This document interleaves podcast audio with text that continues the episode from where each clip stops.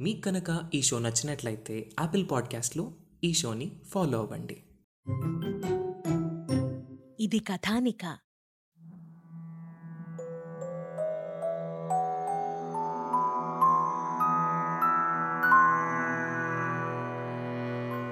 తమ పూర్వీకులలో కొందరు తామసులు ఉండవచ్చుగాక కాని తనది క్షత్రియ వంశమా?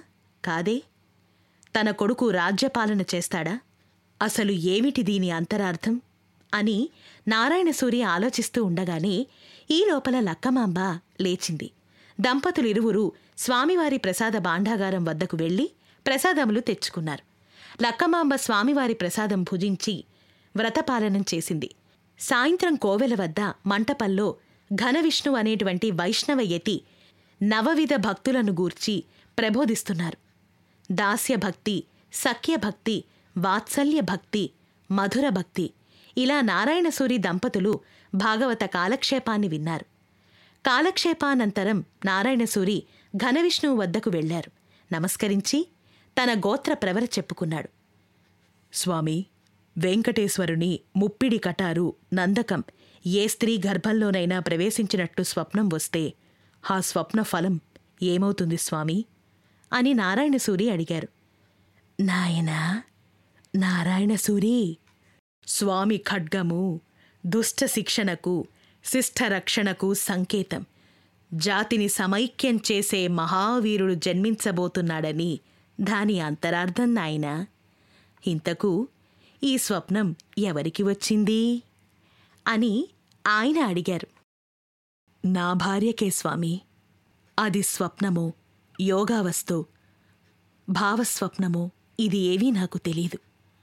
ఆమె గరుడ స్తంభానికి నమస్కరించి ప్రదక్షిణం చేస్తూ ఉండగా ఒక అతీత చైతన్య స్థితిలో ఈ దర్శనం నా భార్యకు లభించింది.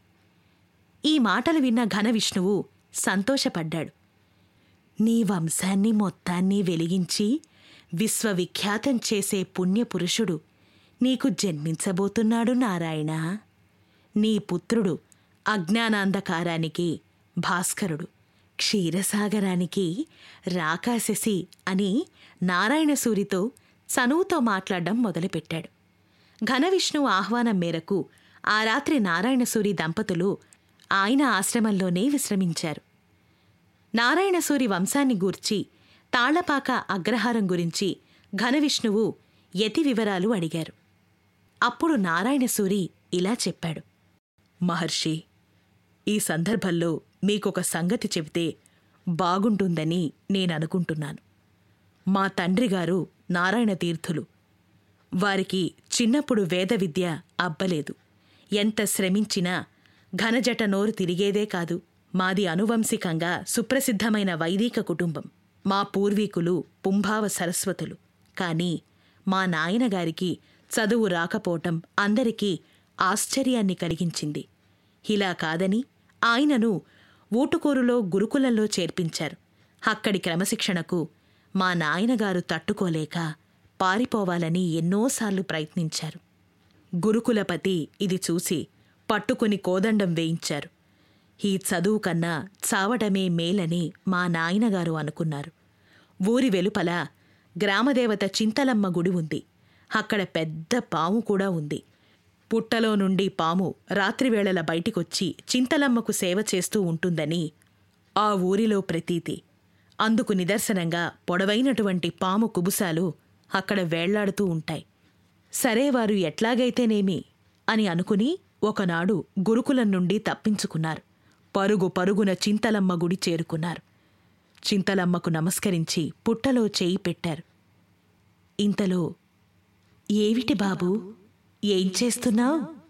అంటూ ఒక పెద్ద ముత్తైదువ చింతలమ్మ గుడి వద్ద నుండి వచ్చి మా తండ్రిగారు చేస్తున్నటువంటి ఆగడాన్ని నివారించింది. ఎందుకిలాంటి సాహసం చేస్తున్నావు నాయనా? పసివాడివి జీవితం మీద ఎందుకిలాంటి విరక్తి కలిగింది? అని ప్రశ్నించింది ఆ తల్లి. ఏం చెప్పనమ్మా నాకా చదువు రావటం లేదు. అందుకని ఇటు తల్లిదండ్రులు అటు గురువులు రాత్రింబవళ్ళు కొట్టి చంపుతున్నారు.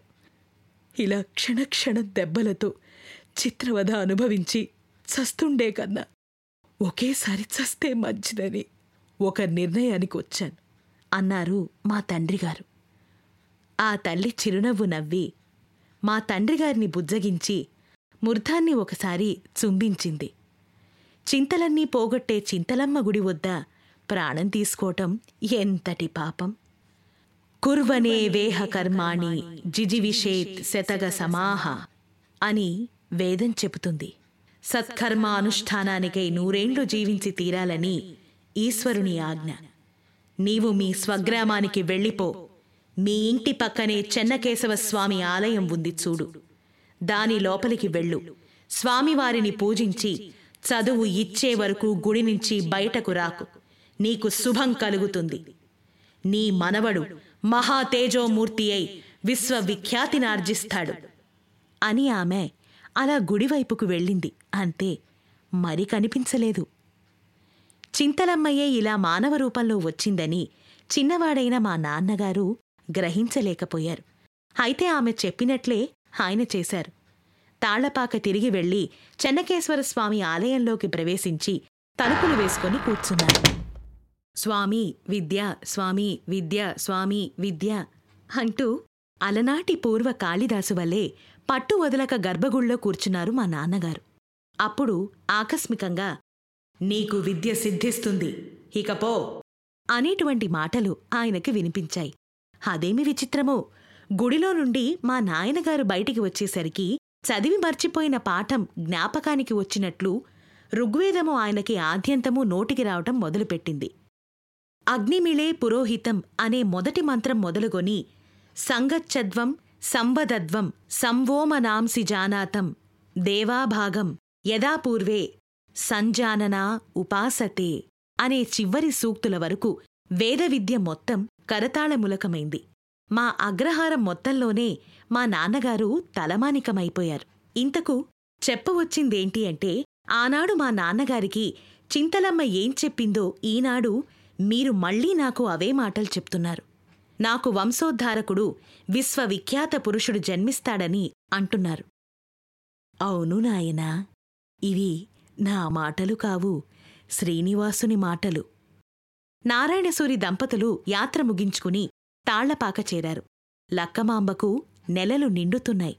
అమృతాంశుడైనటువంటి పుత్రుడు ఆమె గర్భంలో ఉన్నటువంటి కారణం వలనో ఏమో మొదట్లో లక్కమాంబకి ఆకలి మందగించింది. పాండురంగని మూర్తి ఆమె గర్భంలో ప్రవేశించిందా? అన్నట్లు లక్కమాంబ శరీరం పాలిపోయింది. యోగ నిద్రలో ఉన్న మహావిష్ణువు యొక్క అంశము ఆ గర్భంలో ఉన్నటువంటి కారణం వలనో ఏమో లక్కమాంబకు నిద్ర ఎక్కువైంది. పాలు వెన్నెలు దొంగలించే నల్లని అవతారం ఈమె కడుపులో ప్రవేశించిందా? అన్నట్లు లక్కమాంబ స్తన కుంభములు మొనలు నలుపెక్కాయి. యోగేంద్ర హంసుడు ఆమె గర్భంలో ప్రవేశించెనో ఏమో అన్నట్లు లక్కమాంబ నడుము విశాలమై అంచనడకలు నడవసాగింది. ఒకనాడు లక్కమాంబ పడుకొని ఉంది. ఆమె సుఖప్రసవాన్ని కోరుతూ నారాయణసూరి హరికీర్తనను ఏర్పాటు చేయించాడు. పూర్వం కృష్ణమాచార్యుడు అనేటువంటి మహాభక్తుడు రచించిన సంకీర్తనలను కొందరు భక్తులు గానం చేసి వెళ్ళారు నారాయణసూరి భార్యకు సమీపంలో కూర్చున్నాడు. లక్కమాంబ చిరునవ్వు నవ్వింది. నారాయణసూరి శ్రీ మహావిష్ణువుపైన సంకీర్తనం చేయటం ఆరంభించాడు. ఆమెకు కృష్ణమాచార్యుడు రచించిన ఒక గీతం గుర్తుకు వచ్చింది. స్వామి కృష్ణమాచార్యుని దేవా పెద్దతనం బేసి అనే వచనం మీరు వినిపించండి అని కోరిక కోరింది.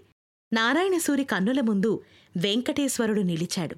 నారాయణసూరి ఇలా సంకీర్తనం ఆరంభించాడు. దేవా దేవా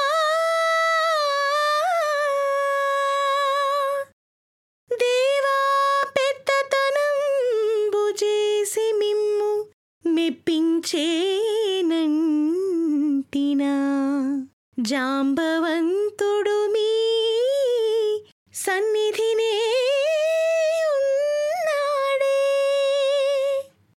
బుద్ధినే మెప్పించేనంటినా విభీషణుడు మీ సన్నిధినే యున్నాడే దేవా. బంటుతనం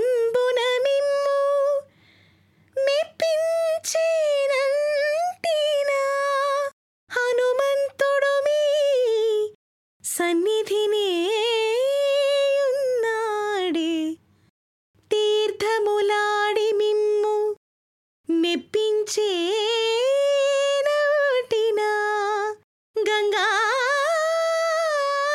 భవానీ నీ యున్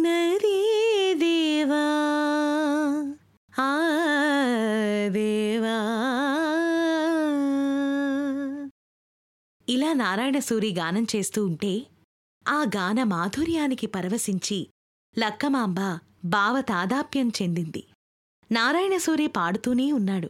ఆ పాటకి ఆనందిస్తూ ఎవరో? అంటూ చాలా తీయనైన కంఠంతో ఊకొడుతున్నారు నారాయణసూరి ఆ వచనాగానాన్ని ఆపాడు. ఊకొట్టడం కూడా ఆగిపోయింది. నారాయణసూరి దిగ్భ్రాంతికి లోనయ్యాడు. వెంకటేశ్వర నామ మహత్యాన్ని విని గర్భస్థ శిశువు ఊకొడుతున్నదనమాట చెన్నకేశవ స్వామి అంతా నీదయ్యనయ్యా అంటూ తన కులదైవాన్ని స్మరించుకున్నాడు. క్రోధినామ సంవత్సరము వసంత ఋతువు పుంస్క్లోకిలలు మధురగానం చేస్తున్నాయి. వైశాఖమాసం పూర్ణిమ విశాఖ నక్షత్రం మూడు గ్రహాలు ఉచ్చస్థితిలో ఉన్నాయి. ఆ దివ్య ముహూర్తంలో లక్కమాంబ మగ శిశువును ప్రసవించింది.